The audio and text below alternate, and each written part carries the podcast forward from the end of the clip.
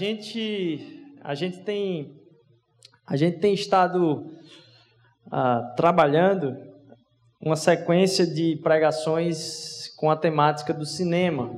Não porque a gente está se inspirando no cinema para falar alguma coisa, mas a gente está se utilizando da inspiração da palavra para discernir as histórias que nos inspiram. A gente tem falado aqui que contar história dá dinheiro. E por isso que, que o cinema é contar história, com um bocado de dinheiro por trás. É, então, ah, só dá dinheiro porque nos impacta, mexe conosco. E por que que mexe conosco? Onde mexe conosco? Quais são as fraquezas onde ela mexe conosco? Qual é o que o caminho que aponta para o vazio existencial que é encontrado no nosso coração?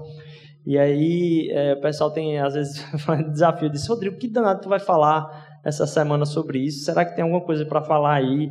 Não, não, não, não tinha pensado a respeito disso, mas um dos pontos é que a gente consiga entender que o Evangelho explica todas as coisas, o Evangelho é o caminho para a gente enxergar o que realmente é a verdade, o porquê a gente está aqui, o como se explica tanto a realidade como a vida é através do Evangelho. E essa série também é uma instigação, vamos dizer assim, para que a gente comece a enxergar todas as coisas a partir da perspectiva do Evangelho, a perspectiva do sacrifício de Cristo Jesus por nós e como ah, esse livro aqui ele não é algo encerrado em si mesmo, mas é palavra viva que alcança o nosso coração. Então a gente tem tratado aí de vários temas é, durante esse, esse tempo. E o primeiro dos, dos nossos encontros aqui, o primeiro dos nossos encontros aqui tratou a respeito do filme Viva. A gente falando da importância tanto da família, mas mais do que isso, quais são as prioridades a gente lembrar no nosso coração, o, o papel do esquecimento e da lembrança no nosso coração. E aí a gente passou para falar a respeito de vocação com o filme sobre Van Gogh. E a gente tratou bastante do que é, de qual é o nosso propósito e ao que dá crédito na nossa vocação, como entender nossa vocação, como entender o que é que se é que Deus pode fazer parte da minha vocação, é tão é tão diferente minha vocação, não sei como é que Deus cabe na minha vocação, o que é que existe de correlação entre fé e, fé e trabalho, não é?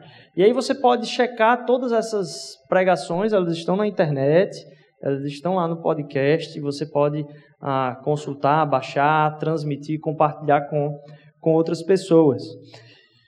Então, no Vivo a gente viu um pouquinho sobre o que é que a gente deve lembrar, onde a gente deve se fundamentar.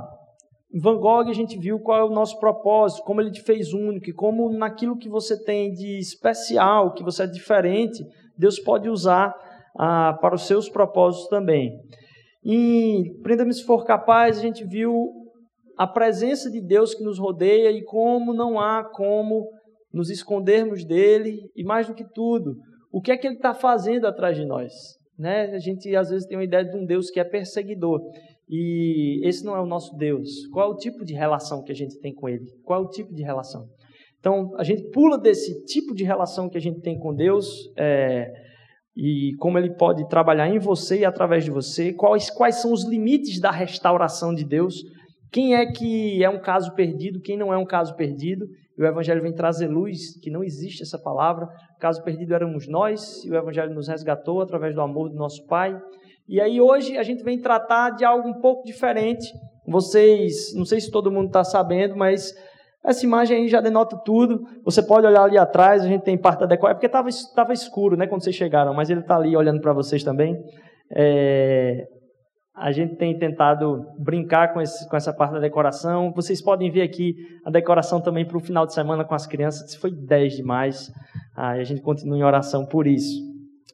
Mas Missão Impossível, a gente vai falar um pouquinho hoje, e o tema nosso hoje é qual é, na nossa história, o nosso papel e como é que Deus é representado na nossa história. Esse é o tema que a gente vai abordar hoje aqui, de algumas formas, através do filme Missão Impossível. E aí é um filme cheio de cheio de ação, né?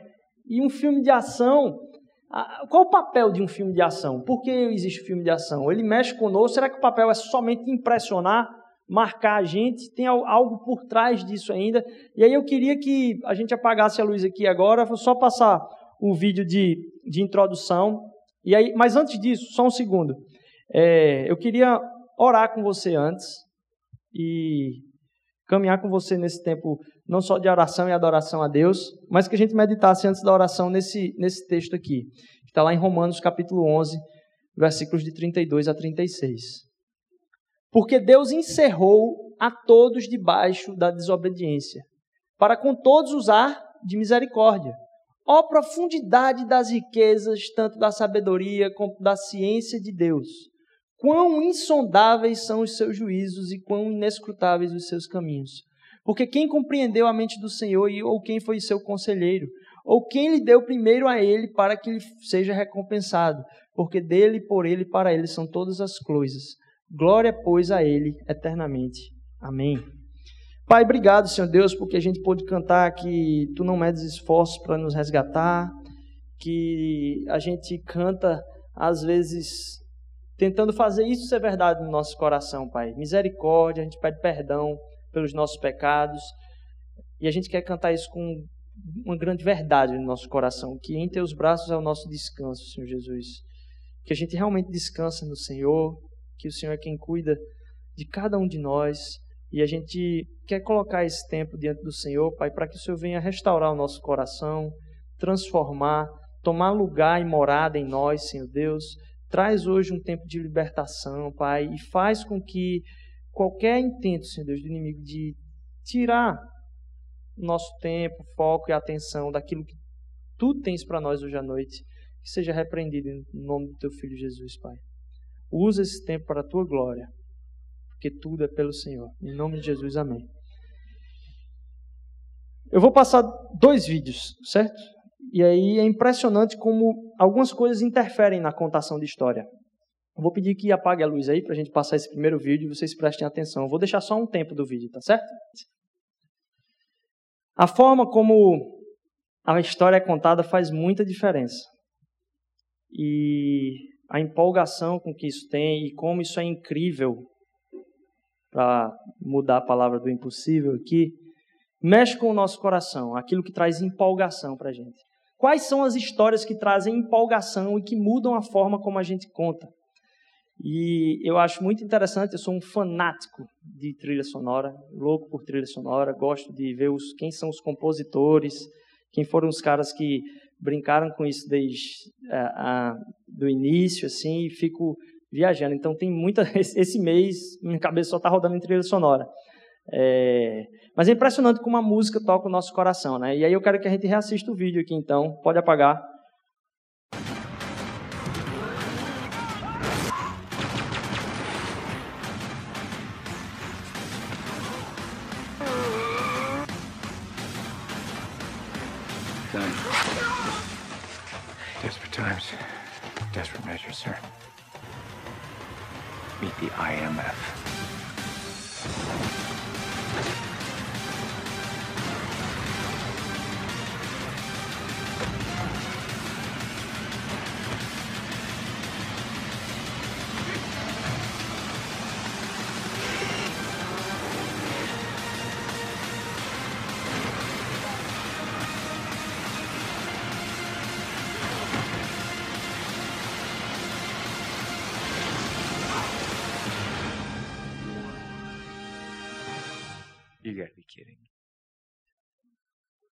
Tem uma certa diferença, não tem não?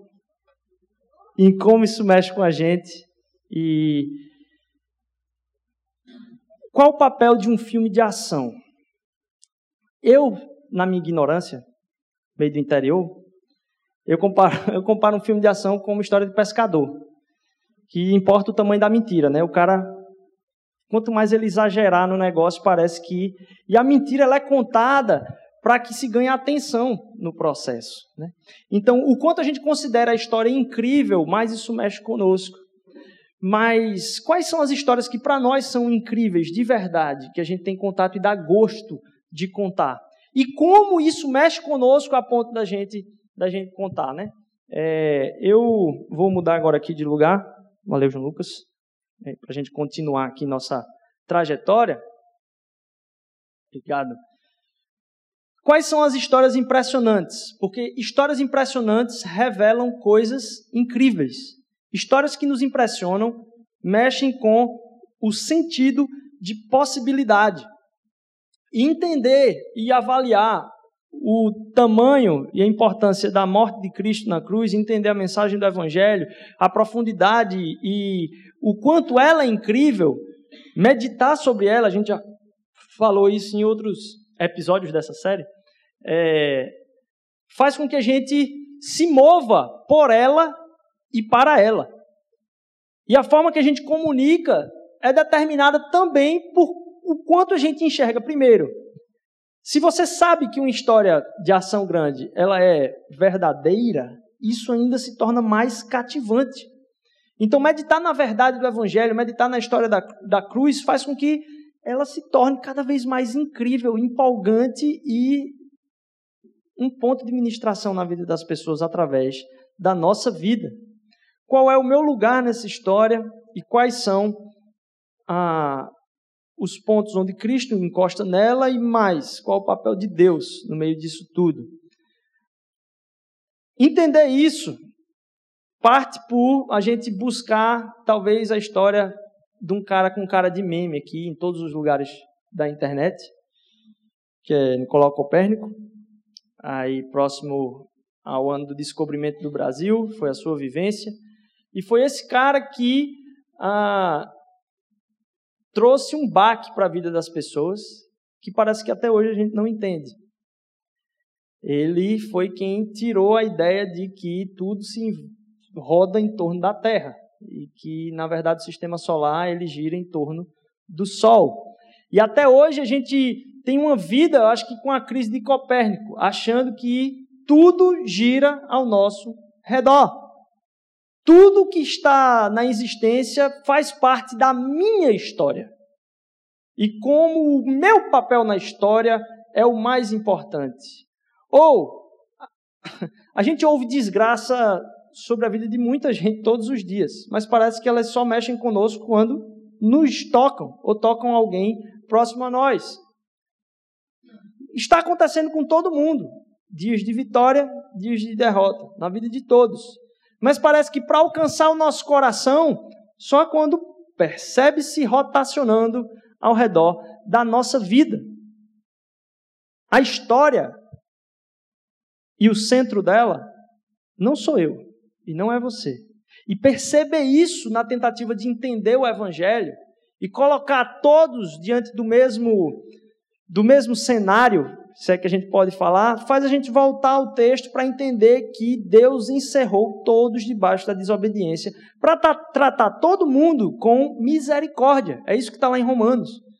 Foi todo mundo encerrado dentro da desobediência, então não tem ninguém mais obediente do que outro. Toda a nossa obediência vem da inspiração do Espírito Santo de Deus na nossa vida, porque tudo que é boa dádiva, como diz lá em Tiago, vem do alto daquele que é o Pai das luzes. Então, tudo que há em nós, que é produzido de bondade, só existe por causa da graça e da misericórdia, porque todos estão encerrados na desobediência e debaixo da sua misericórdia. Se tem algo que você considera que não, eu nunca faria isso, é porque você não foi colocado, talvez, em algumas situações, como a gente comentou aqui, de guerra, de alguém fazer alguma coisa com a sua família e tal, para que você imaginasse fazendo coisas impensáveis. Nossa vida é sustentada pela graça de Deus e mais. A história que a gente faz parte não é a respeito de nós mesmos. E a gente precisa sair dessa crise pré-copérnico. Essa crise de que o mundo gira ao meu redor. E aí é interessante perceber mais uma coisa nessa série. Hoje a gente não vai tratar especificamente sobre é, um filme. O intento de trazer aqui o Missão Impossível foi de ver a série como um todo. E é impressionante, né? As meninas olham a foto e dizem: Poxa, como é que eu vou me concentrar nessa palavra agora, né? E esse cara aí, que participa de todos, e é o cara, e parece que assim, em todas as histórias, ele é o cara que chama a atenção das mulheres lá, ele é o centro de todas as. Ele é o protagonista em todos os filmes. E esse cara hoje, pasmem, tem 64 anos. Essa foto aqui.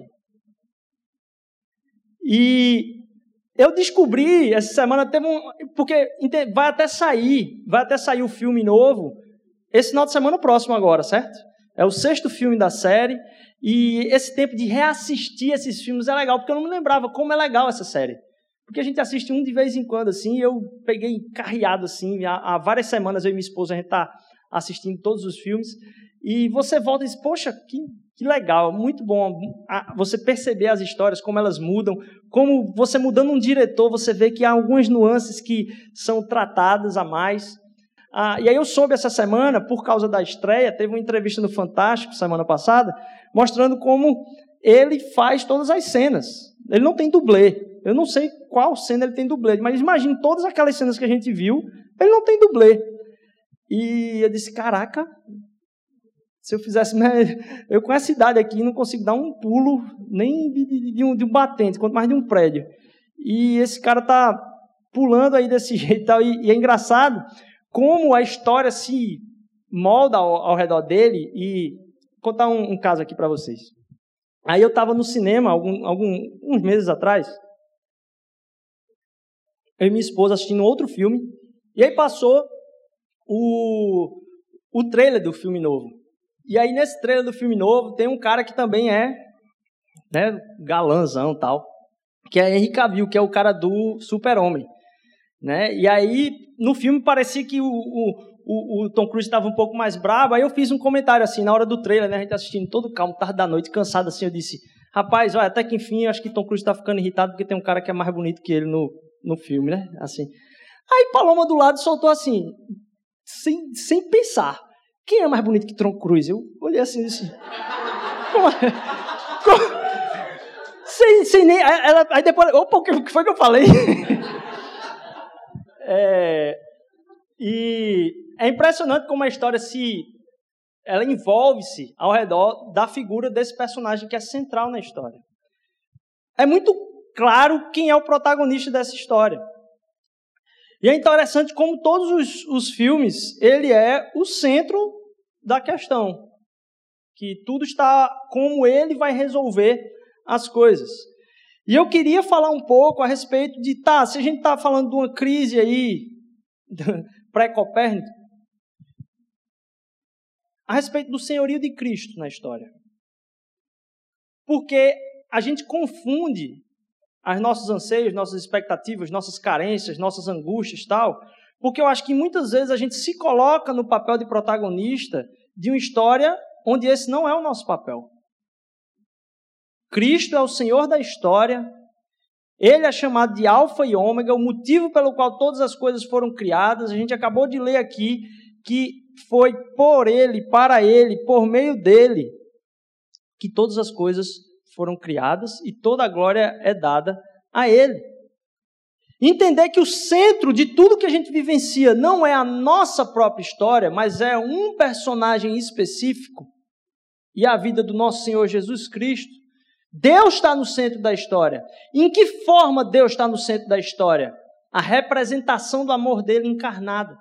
O amor encarnado de Deus é o centro da história. E ele morrer por nós, se sacrificar por nós, e essa vivência da vida dele é onde a gente pode colocar então não só a nossa história, mas se eu penso na minha angústia, eu digo, poxa, a minha angústia é a minha história. Não, eu coloco as minhas angústias no centro da história.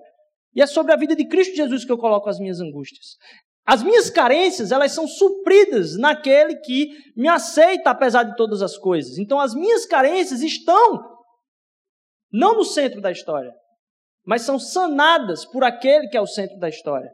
A Bíblia, ela não trata a respeito de histórias separadas.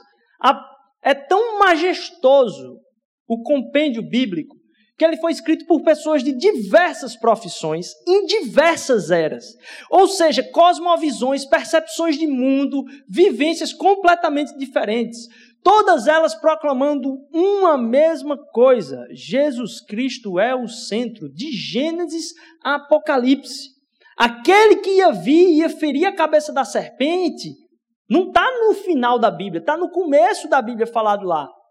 Aquele que chama para si, dizer que Deus me ungiu para ir atrás de quem? Daqueles que são sofridos, para livrar aqueles que estão sofrendo e para sofrer para para que por meio desse sofrimento eles sejam salvos.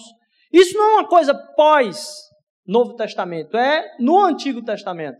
Então, boa parte daquilo que a gente encontra no Novo Testamento são conclamações a se entender o que foi dito lá atrás, para perceber que tudo aquilo que estava sendo dito era sobre aquele exato momento na história onde Cristo Jesus morreu na cruz por nós. O centro de toda a história, Alfa e Ômega, é um personagem só. E a gente corre o risco de trazer o protagonismo da nossa história para nós. Então as nossas angústias começam a fazer um peso muito diferencial. E elas começam a pender e dizer: Poxa, não vale a pena. Porque parece que aquilo ali é o centro da história, a sua aceitação, a forma como você conseguiu os seus objetivos, a forma como os resultados foram alcançados. E a gente começa a pensar que o evangelho é para que eu torne resultados possíveis, porque é a respeito da minha história. E não sobre aquilo que a gente falou no primeiro, no primeiro domingo, onde o mais importante é entender qual o meu fundamento, onde se a essência, os processos, aquilo que é rotineiro, está fundamentado no que é central. Porque dessa forma eu começo a enxergar tudo na perspectiva certa. Em que parte da história isso está fazendo? Você já sentou para assistir um filme muito em cima? Assim embaixo da tela? Eu gosto. E de vez em quando eu faço isso.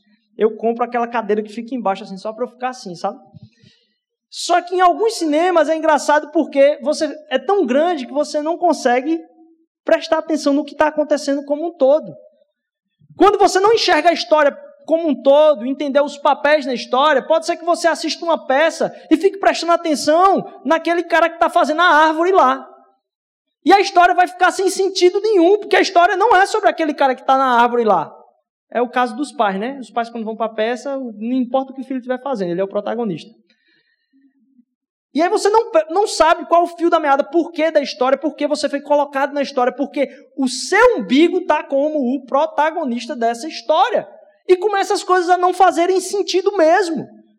Numa derrota muito grande que você tem, tudo parece perder o sentido. Porque você está olhando para o lugar errado do centro da história. Quando a gente fixa os nossos olhos naquilo que é o centro da história, o que é o protagonismo da história, a gente começa a perceber, perceber opa, então não é bem por aí o lugar onde eu tenho que centrar as minhas atenções, o senhorio de Cristo na história. E Cristo não divide o seu senhorio com ninguém. Não divide. Se você quiser brigar com ele para que a sua história seja a coisa mais importante, você tem que olhar para a cruz. Para que você enxergue que, apesar de você não estar tá entendendo o seu sofrimento, não é porque ele não prestou atenção no seu sofrimento.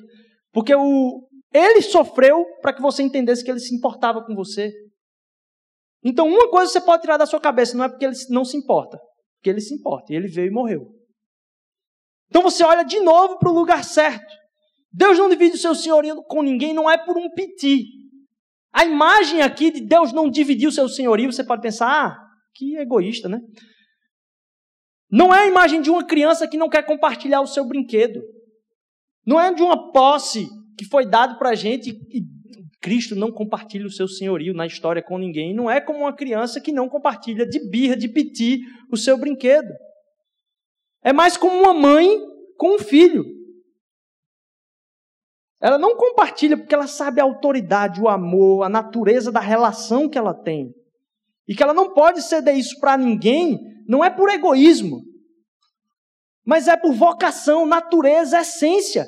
Pela essência do amor de Deus, Ele não pode deixar você ser o centro da sua história, porque senão você vai se destruir.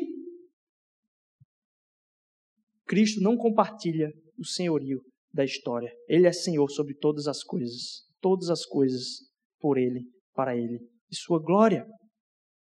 Ao ler os Salmos, então, ele, às vezes eu estava essa semana, diz que Deus salva o seu santo.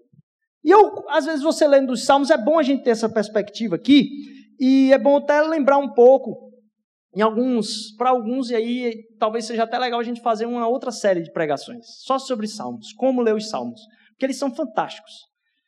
Mas às vezes, quando diz assim, ó, Deus salva os santos, eu não consigo olhar para mim Eu não consigo enxergar, dizer, Senhor, tu sabes o quanto eu sou reto diante do Senhor, salva a minha vida por causa. Eu não consigo olhar para mim, porque eu sei que eu não sou reto. Quem é aquele que é reto? E eu posso falar agora em nome dele, pelo que ele fez por mim. Quando eu leio os salmos, eu estou olhando para quem? Para o protagonista. Estava em Salmo 20, aí hoje eu estava lendo o Salmo 22. Deus, por que me abandonaste? A palavra de Cristo Jesus na cruz. O salmista está lá gritando pelo sofrimento dele, e aí Cristo está dizendo: Não temas, eu entendo o seu sofrimento. Eu passei por um abandono maior ainda, na cruz. É tudo sobre ele. Ah, vou derrotar os meus inimigos. E quem vai derrotar? Que inimigo, cara? Inimigo não é gente aqui, não. Os inimigos são as batalhas mentais que são colocadas pelo demônio na sua vida, para que você tenha uma vida centrada de novo no seu umbigo. Para que você imagine que, ah, eu tenho que vencer as batalhas.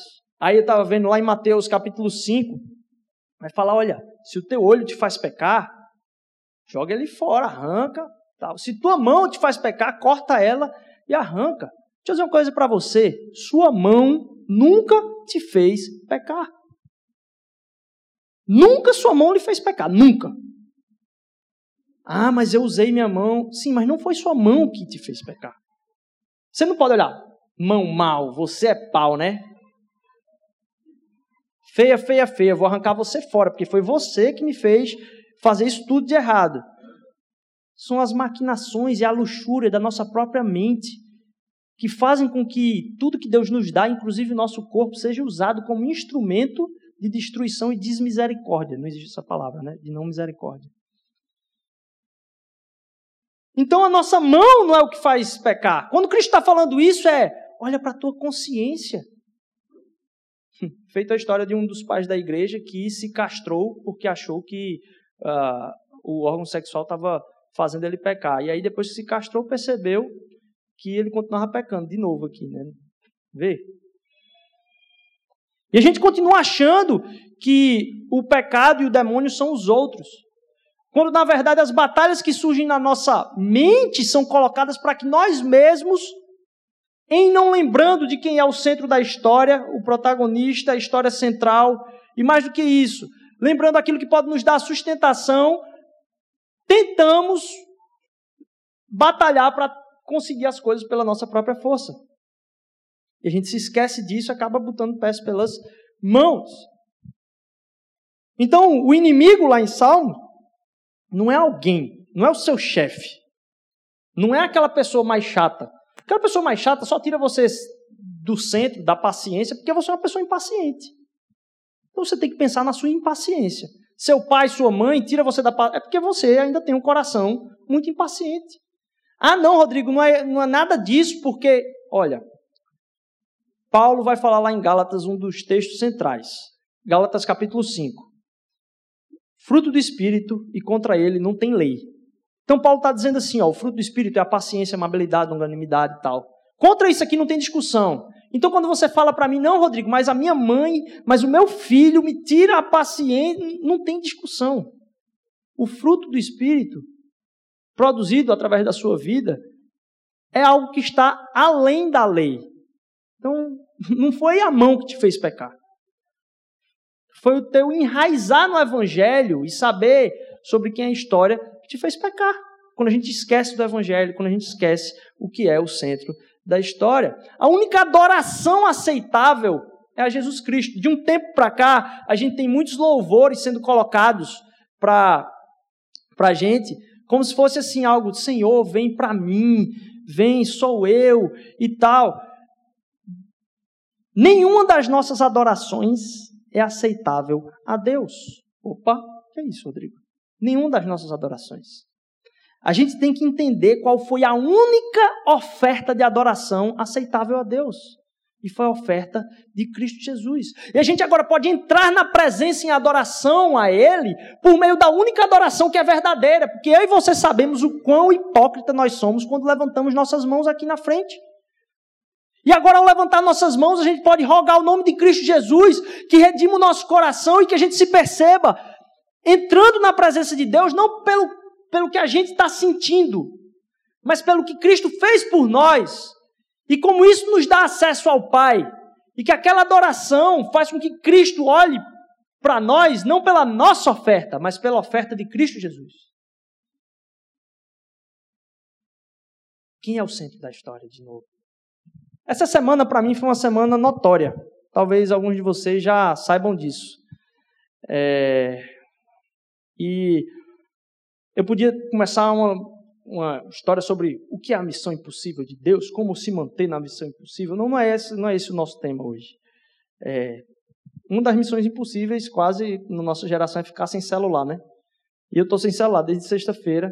Na sexta-feira pela manhã eu fui assaltado é, estava dirigindo de carro aqui para Mosaic bem cedinho, seis da manhã, e aí um, um, grupo de pessoas passou lá na frente e, e, apontou a arma. Eu tive que parar o carro, descer do carro, levaram o carro, meu, meu celular, minha carteira. É, mas graças a Deus, só isso. De que o dono pediu as coisas de volta, né? É, e hoje eu sei que minhas coisas estão com o meu dono e com o dono das coisas. Meu desespero na hora não foi tão grande. Eu não sei porquê. Deus me deu uma paz tremenda na hora. Eu fui, o rapaz do prédio me chamou, disse: Meu, Você quer água? Eu digo: Não, eu quero um celular para avisar minha esposa.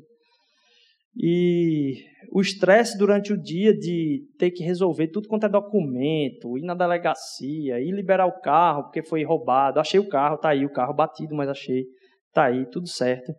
É... E eu comecei a perceber que quando você entende que o centro da história não é você, isso começa a ter algumas consequências. Eu já vim me preparando há muito tempo, porque a gente anda numa cidade que é tranquila, né? Em alguma hora ou outra, eu já estava me preparando para que isso fosse acontecer comigo. Eu disse assim, tá, estou só esperando a hora. E às vezes até algumas pessoas dizem, mas Rodrigo, tu facilita demais também. Ah, tudo bem. A hora que chegar, vai chegar. Eu não vou me privar de viver ah, a vida. Né? E aí, ah, quando você começa a trazer sobre o que é o centro da história para você, você começa a perceber que as coisas vão tomando o seu lugar na história também. Eu, nesse dia, sexta-feira, anteontem, que aconteceu isso, logo em seguida eu passei a manhã trabalhando com policiais civis, indo em prédio em prédio, com o comissário para achar a, a filmagem que eles queriam identificar. É uma galera que já está fazendo isso há muito tempo, um peixe grande, sei lá o quê. E eu fiquei com eles lá, discutindo as histórias dele, caminhando com eles, mostrando onde é que foi. Passei a manhã toda com eles lá. Foi um dia realmente eu posso dizer assim, diferente. E eu perguntei para eles assim: eu sei que isso não é o certo, eu sei que vocês conhecem muitos casos em que a pessoa teve a infelicidade de não poder fazer nada e mesmo assim sofrer algo ah, muito drástico. E a gente sabe que as nossas vidas estão na, nas mãos de Deus o tempo todo. Mas aí eu me lembro que numa conversa com ele, ele falando que a quantidade de latrocínio, ou seja, roubo seguido de morte, é uma taxa muito pequena. E quando você vai para pessoas que não reagiram, a taxa reduz mais ainda.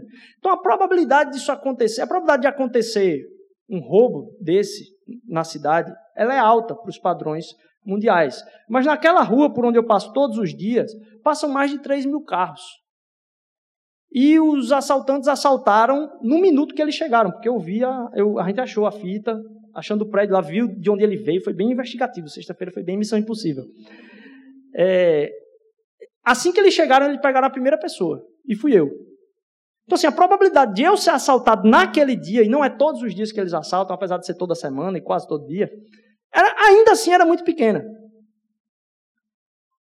Eu entender que o fato da gente escutar tantas notícias de pessoas que reagem e falecem por causa disso, e diz: meu Deus, como é que a gente pode, nesse momento, pensar nas nossas coisas?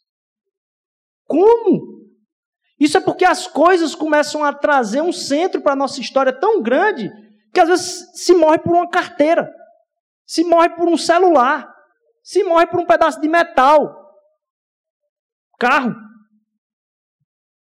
E eu não estou aqui desmerecendo a quantidade de coisas trágicas que tem acontecido na nossa cidade, onde pessoas inocentes têm morrido, e que isso é uma justificativa para que a pessoa morra, mas me, me, me choca o quanto nós somos apegados a coisas que não estão no centro da história. Porque eu ficar sem o meu carro, sem o meu celular e sem a minha carteira, é. Ó. Oh, eu estou machucado, não estou dizendo que eu não estou, não. Mas eu fico me perguntando: que papel isso tem na minha vida? Continuo aqui adorando com vocês. Estava ontem aqui celebrando esse tempo com, a, com, com as crianças, vendo todo mundo servir, que maravilha. E eu vou estar preocupado com, poxa, eita, vou ter que tirar a, a CNH de novo. Faz sentido eu, eu me perder por isso? E eu não estou falando aqui como alguém completamente restaurado. É engraçado porque isso é tão veemente que eu, um, um, dos prédios que a gente foi consultar lá a câmera, aí a, a síndica, uma senhora baixinha, de mais idade, assim, disse, mas rapaz, e eu vim a 40 por hora, bem devagar, disse, eu tinha passado por cima, já fiz isso uma vez, e eu imaginei aquela senhorinha debaixo da, da, da, da, direção a 25 por hora e dizendo que estava passando por cima do cara, era quase mais fácil o cara passar por cima do carro, né? E aí você percebeu o valor que a gente dá às coisas e a veemência com que a gente diz: não, eu vou batalhar por isso, eu vou sofrer por isso. Como você se relaciona com as coisas e de quem são essas coisas? Quando a gente começa a colocar o que é o centro da história, essas coisas vão tomando lugar as pessoas ainda se enganam imaginando que o que precisas para viver é de dinheiro.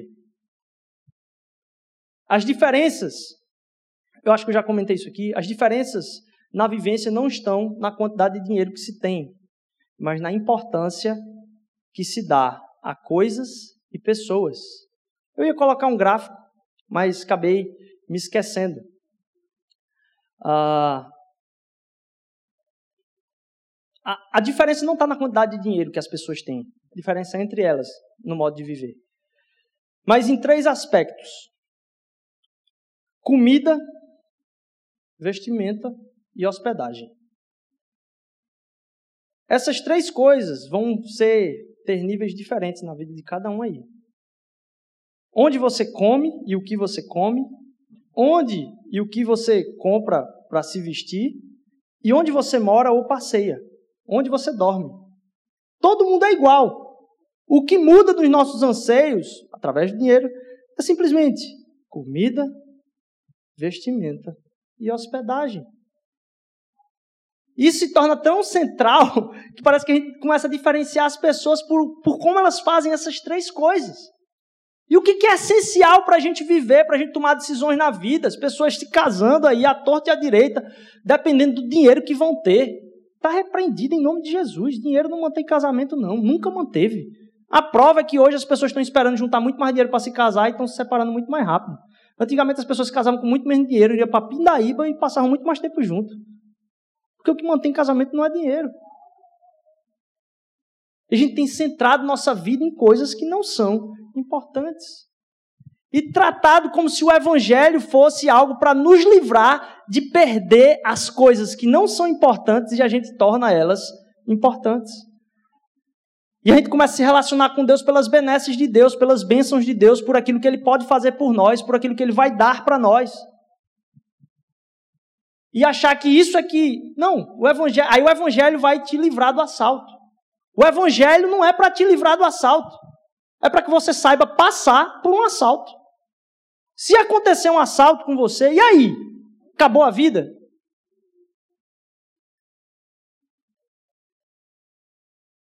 Ele não vai nos livrar das coisas ruins da vida, ele vai fazer e trazer paz para isso. Isso não se consegue do nada. Essa certeza que a gente tem a partir do Evangelho é que a gente começa a perceber que o que tira a pressão da nossa vida não é a falta de dificuldade. Porque em todos os momentos da sua vida você vive sob pressão, já percebeu? Você está de férias, tem muita coisa para fazer. Você está de férias, eita, essa semana é complicada. Você está num tempo fantástico, viajando, e mesmo assim tenso, com as coisas de casa que tem que resolver. Não é a quantidade de dificuldade que tira a pressão, não. Mas é a consciência de necessidade. E de que está tudo resolvido na cruz. E de agora? Perdi meu celular. Tudo quanto é mensagem, tudo quanto é. Eu não estou dizendo que eu fui curado disso, não, de novo. Mas a consciência de que o que eu preciso está resolvido vai me permitir não ficar desleixado, porque sexta-feira foi um senhor dia para mim. Fiquei o tempo todo atrás das coisas, até de policial civil quase trabalhei. Bati lá em Afogado para liberar lá no Depátrio, o, o, o, carro, tudo. Trabalho, trabalho, mas o que se precisa para não ter pressão não é a falta de dificuldade, mas é a consciência de quem se é diante de Deus, filho dele, de que ele está cuidando das coisas, de que ele não vai deixar algo que fuja do propósito dele acontecer conosco. E se aconteceu algo ruim, a gente tem que perguntar a Deus por quê. E eu estou perguntando a Deus, Senhor, não porque, ó oh, Senhor, comigo. Não, acontece todo dia. Mas o que, é que o Senhor quer dizer para mim com isso? O que, é que o Senhor quer moldar no meu caráter? E é interessante que eu estou contando um testemunho como se eu fosse a pessoa mais espiritualizada né, daqui. Na quinta-feira, eu sofri um outro assalto. Quinta-feira de manhã também, cedinho, me acordei, ia para a igreja. Aí toca a portaria e disse assim: Rodrigo, desce imediatamente. Eu fui lá embaixo, era o cara da CELP que estava lá para cortar minha energia, a energia da minha casa. Uma bronca. E eu cheguei para o rapaz e disse: Mas meu senhor, a conta está no débito automático. Ele disse: Ah, meu amigo, não é para botar em débito automático, não. Que em débito automático tem que pagar. Eu disse: Mas vocês não têm um contrato com, com o banco? O nome desse contrato é convênio, eu não pago por boleto tal, todo justo lá, né? E na hora eu, bem, eu não vou entrar em detalhes aqui, mas eu fui um pouco, vamos dizer assim, inflexível. E aconteceu que eu não permiti que o cara cortasse a energia da minha casa. Mesmo sendo o trabalho dele, sendo meta dele o corte de energia. E pela minha inflexibilidade, vamos ser eufêmico dessa forma, sutil, é, eu não permiti que isso acontecesse. E eu só se passasse por cima de mim. E aí, basicamente, pela injustiça e por como. É interessante como depois o porteiro do prédio veio conversar com Paloma. Dizer, oh, aquele seu marido, hein? Não é? Então, se eu percebo que as coisas têm um papel secundário na minha vida, talvez eu ainda esteja trazendo para mim o papel da justiça. E sou confrontado com esse pecado todos os dias. Preciso pedir perdão a Deus, rogar a Ele para que entenda que a justiça é dele. Isso não vai me impedir de ir para os meios legais, se fosse o caso, tal. Nem precisou, porque o cara nem tirou, né? Mas é, o papel de justiça e de aplicar essa justiça ainda está muito entranhado, porque eu entendo que isso é a coisa mais importante. Eu viver numa sociedade justa. E aí é como se Deus falasse assim: ah, tão, tão bonito, né? Tão certo. É muito bom ter todas as posições corretas diante de alguém que está sem arma. Deixa eu botar uma, uma arma aqui para você, para você tirar seu orgulho e sua, seu ego aí, para você ver quem é que consegue fazer as coisas com você. Você não consegue resolver as coisas. Porque o centro da história não é você. E como você é certo. E como você é justo. O centro da história é como ele é o único Deus. E é o único que é justo e amoroso ao mesmo tempo. E toda a justiça vem através dele.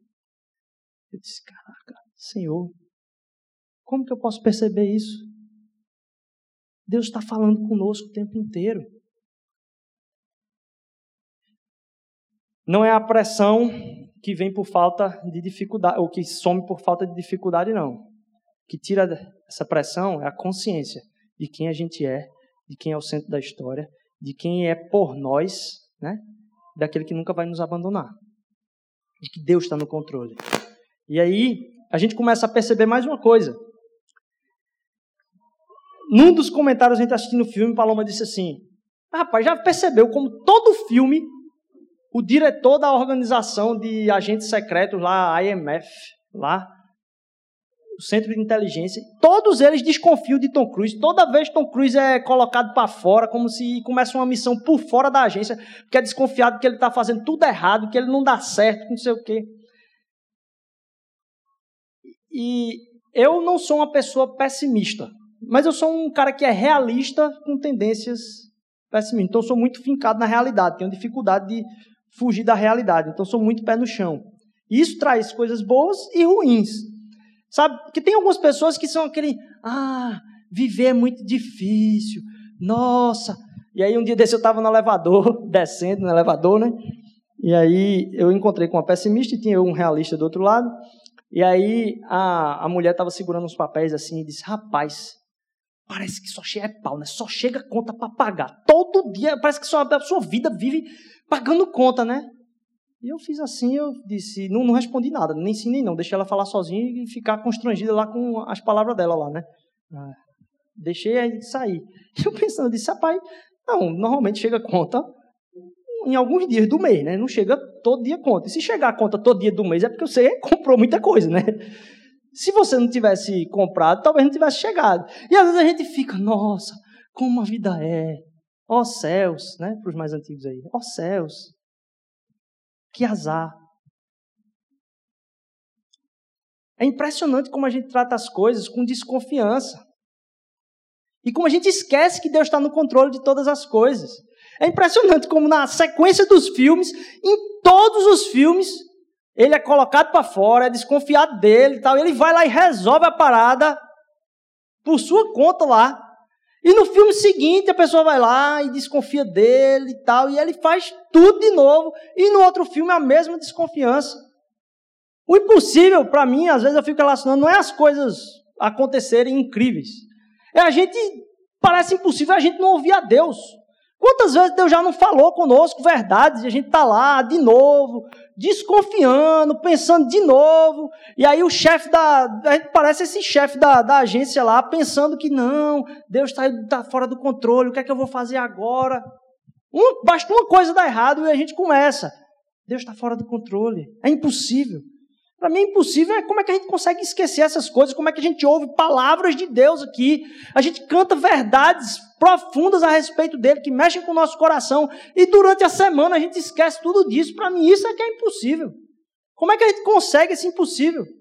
A gente ouve, ele fala profundamente ao nosso coração, e a gente pega uma palavra profunda que Deus falou conosco, através da vida de algum irmão no pequeno grupo, através do, do, de algum louvor, através da palavra, e a gente não muda. Bate na nossa orelha e cai no chão. Nossa, isso é interessante, né? Queria muito que fulaninho tivesse aqui hoje. Não é para você, meu irmão. É para mim. A gente não muda nada. Como é que isso é possível? E eu me lembro de um pregador muito simples. Eu acho que ele era pedreiro, lá no interior, morava em Garanhuns. E ele falou uma pregação num culto de quarta-feira que tinha uma meia dúzia de pessoas lá. E aquela frase, do jeito que ele falou, ficou no meu coração. Ele disse muito simples: tem dois tipos de pessoa. As pessoas que consideram Jesus como Salvador e as pessoas que consideram Jesus como Senhor. E aí ele terminou a pregação dizendo: Jesus é o seu Salvador, Jesus é o Senhor da sua vida.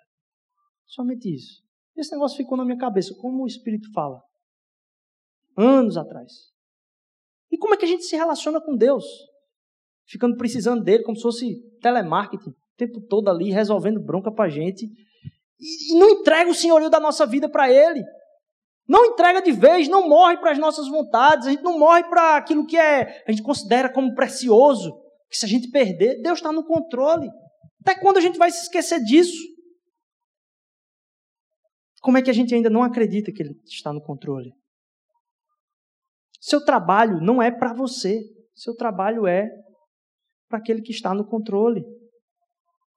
E é impressionante porque no filme ele não tem nada para ganhar. Parece que ele tem para ganhar porque a gente está assistindo aqui, numa fama tal. Mas dentro da história, o personagem não tem nada para ganhar. Toda vez diz para ele: olha só, se der alguma coisa errado, a gente não ouviu falar de você, você vai ser culpado e a gente vai condenar você. Esse é o sistema. E toda vez ele vai lá, se quebra todinho para conseguir o negócio. E no final, eles não podem reconhecer nada dele. Porque ele é um agente secreto. E a gente começa a pensar, caraca, velho, o que é que Cristo tinha para ganhar conosco? Nada. Porque ele tinha tudo, ele é dono de todas as coisas. O sacrifício dele ganha uma outra proporção quando a gente imagina que ele não teve nada para tirar disso, só a perder o relacionamento de Deus com você foi um relacionamento de perda total para ele e de ganho total para você. Zero de ganho para ele, ganho total para você.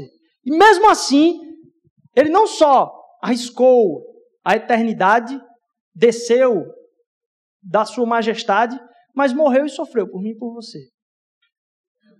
O senhorio dele nos alcança dessa forma. Como é que a gente continua esquecendo? Quantas vezes o cara que resolve a parada vai ter de provar para você que ele não está te traindo, que ele não esqueceu você, que ele ainda lida com as missões possíveis e impossíveis? A gente começa a achar que, não, tá, vou ter fé, vou entender aí e ter fé em Deus. Começar a pensar nele. Não, a fé não, não vem dessa forma. Não vem fazer força de confiar. Vem buscar conhecer. Não sei vocês, mas toda mãe diz para a criança, né? Meu filho, não fale com estranho não, viu? Não dê bola para estranho não. Por que a gente não fala com estranho? Porque a gente não confia. Mas por que a gente não confia? Porque é estranho. Sua fé não está relacionada com o fervor e a força que você faz para acreditar em Deus, porque você não tem força para isso, não. À medida que você buscar conhecer a Ele, essa confiança vai sendo gerada no seu coração, porque é impossível confiar em estranho. E se Deus é estranho para você, você nunca vai conseguir confiar nele. Quanto mais você confia em Deus, mais você começa a entender como a fé é gerada no seu coração e como isso vai crescendo dentro de você. A fé vem pelo conhecer a Deus ouvir falar dele e ouvir dele. Celebre então, coloque altares para aquilo que Deus fala com você. Celebre aquilo que Deus fala com você. Aquilo que você ouvir de Deus, guarde com muita certeza para que você não esqueça e fique desconfiando dele o tempo todo. Não, ele está me traindo, ele está fazendo isso. É interessante como também no filme, as várias etapas Todo filme ele começa lá e tem um projeto. Não, a gente vai passar por isso aqui, mas depois que a gente passar por isso aqui, vai ter isso aqui. Isso aqui vai ser mais impossível ainda. E quando a gente começa a perceber as etapas do que precisa ser feito na nossa vida para que as coisas aconteçam, a gente começa a, duvidar de novo de quem está sempre no controle, como se aquilo fosse alguma coisa para ele. Quantas vezes a gente vai continuar duvidando? Quando a gente tem tanto testemunho, quantas vezes Deus vai precisar provar para você o amor dele? A palavra grita, a palavra de Deus grita ao nosso coração. A cruz clama. Quem é Ele em relação a nós? E é por isso que a gente não deixa o papel de protagonista, né? A gente está sempre tomando, não, Deus, sai para lá, deixa eu tomar conta aqui. Como se a gente colocasse dizer, não, nessa hora aqui Deus precisa de um dublê aqui, deixa eu entrar na parada aqui para resolver o negócio, porque Deus precisa de um dublê nessa hora. Ele não vai conseguir resolver isso aqui. Eu não estou falando da teoria do mínimo esforço, não. Estou falando de confiança. Confiança vem através de conhecimento. Qual é o meu papel, então, dentro desse negócio aí? É interessante que também em todo filme tem a equipe. Né, do... E todo o trabalho de quem está junto com o protagonista não é tomar parte dentro da missão, mas é abrir espaço para que o protagonista haja e dá voz e vez àquele que consegue fazer todas as coisas e que é o centro da história. Então é como se nesse caso, e é engraçado que esse cara aqui é o único que está em todos os filmes com, com, com o Tom Cruise, e é o amigo dele que está em quase todas as missões, né? Mesmo quando ele não está na missão, ele ainda assim aparece no, no filme. E o nosso papel dentro da, da história não é fazer com que a gente apareça, então. É abrir espaço para que aquele que é o centro da história apareça na nossa vida. Não é falar de Jesus através daquilo que eu vivo, é viver a vida de Jesus na minha vida, para que as pessoas não me enxerguem, mas enxerguem Cristo em mim. E a gente começa a dar o centro, colocar tudo e trabalhar, se esforçar, não para que a gente apareça agora, mas que aquele que é o centro da história comece a aparecer cada vez mais na nossa vida e na percepção das pessoas à nossa volta. É engraçado que Cristo falou, né? Ó, eu já não chamo servos, servos, porque o servo não sabe o propósito do seu Senhor. Mas tudo que eu ouvi do meu Pai, eu passei para vocês. Eu considero vocês amigos. Já imaginou? A gente não só sabe quem é o Deus da história, o centro da história. Ele nos chamou de amigos. E o nosso papel é entender quem é o centro da história.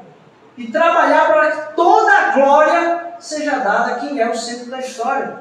Pode ficar tranquilo, ele está no controle. Isso não significa que ele vai ter descuidado com você. Não. Justamente porque a gente entende que tudo que é da nossa vida ele já cuidou, que a gente pode fazer isso livremente. Quem é o centro da história?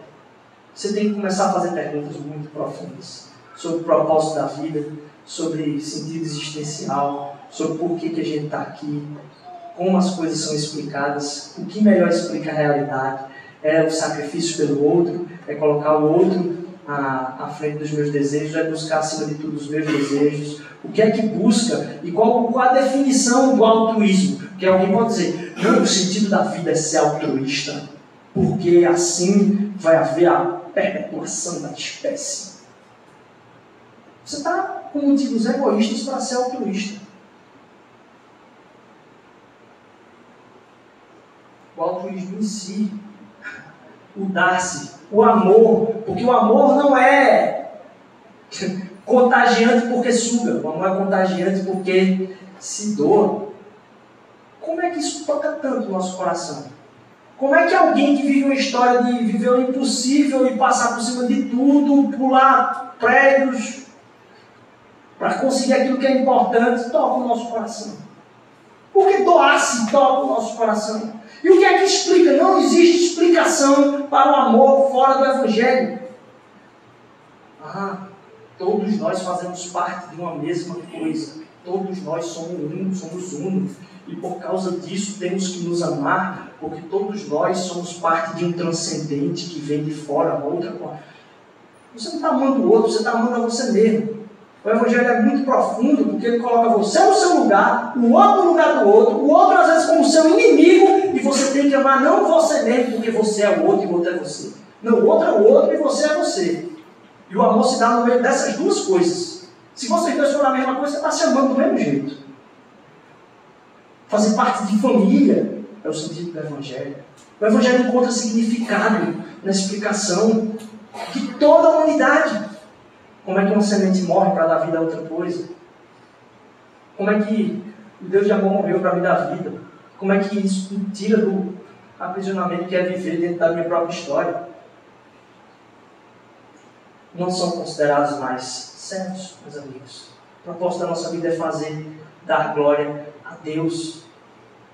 Mas a gente só vai fazer isso não pelo nosso esforço, pelo conhecimento de quem Ele é, de entender o que Ele é o centro da história colocar e dar o lugar dele, o lugar que ele merece.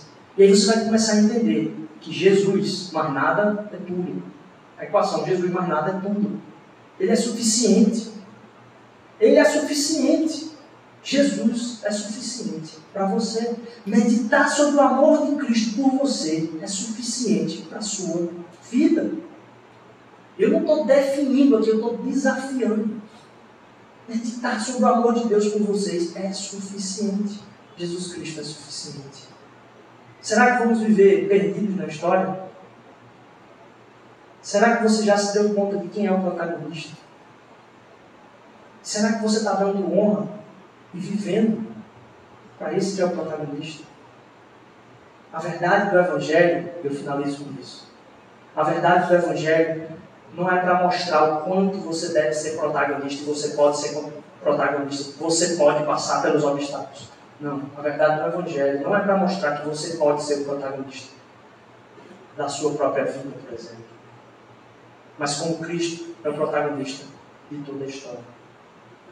A verdade do Evangelho não é que você pode ser o protagonista da sua vida, mas que Jesus Cristo é o protagonista da história. E por causa disso, e você somos libertos libertos de querer brigar por papel. A gente se coloca no nosso papel e a gente coloca Deus no seu papel na nossa vida. Que a gente orasse, partisse por um tempo de celebração a respeito daquele que é o único digno de todo louvor e honra. Aquele de que a palavra diz, porque dele e por ele e para ele são todas as coisas Glória, pois a Ele eternamente. Será que você está perdido no meio do roteiro? Será que você ainda está buscando o roteiro errado? Você ainda não enxergou a história completa? e como o centro de todas as coisas é Jesus Cristo, Ele quer ser o centro da sua vida? Será que isso nunca foi falado no seu coração? Será que você nunca teve a oportunidade de falar isso para ninguém? Por que, que a gente tivesse um tempo de louvor agora? Pai, obrigado, Senhor, porque Tu és digno, Tu és santo, de todo louvor e adoração. Nos faz nos empenhar, Senhor Deus, em entender quem Tu és, entender nosso papel, Senhor Deus. Entender que Tu não nos abandonas nunca, Senhor Deus, e que Tua misericórdia nos encontra onde, onde quer que estejamos, Pai. Mais do que tudo, Senhor Deus. Teu amor é o centro da história, Pai. Teu sacrifício por nós. Que a gente possa entender, Senhor Deus, que o Senhor nunca deixa de cuidar de cada um de nós, Senhor Deus, de cada uma das nossas necessidades, Pai. Porque as nossas necessidades não são simples, Senhor Deus nossa maior necessidade, Senhor Deus, é um relacionamento profundo contigo, teu amor. Empenhar-se a entender, Senhor Deus, que como a gente criou os nossos filhos, Senhor Deus, tem muitos arrependimentos. Como a gente viveu como filho, Senhor Deus, tem muitos arrependimentos. Como a gente viveu como profissional, Senhor Deus, tem muitos arrependimentos. A gente não conseguiu em vários momentos, Pai.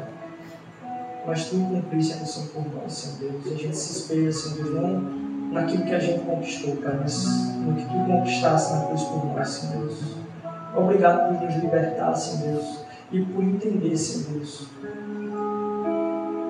o que é mais importante nessa história, Senhor Deus, e quem é aquele que é o protagonista das nossas vidas, Senhor. Nos tira desse lugar em nome de Jesus. Amém.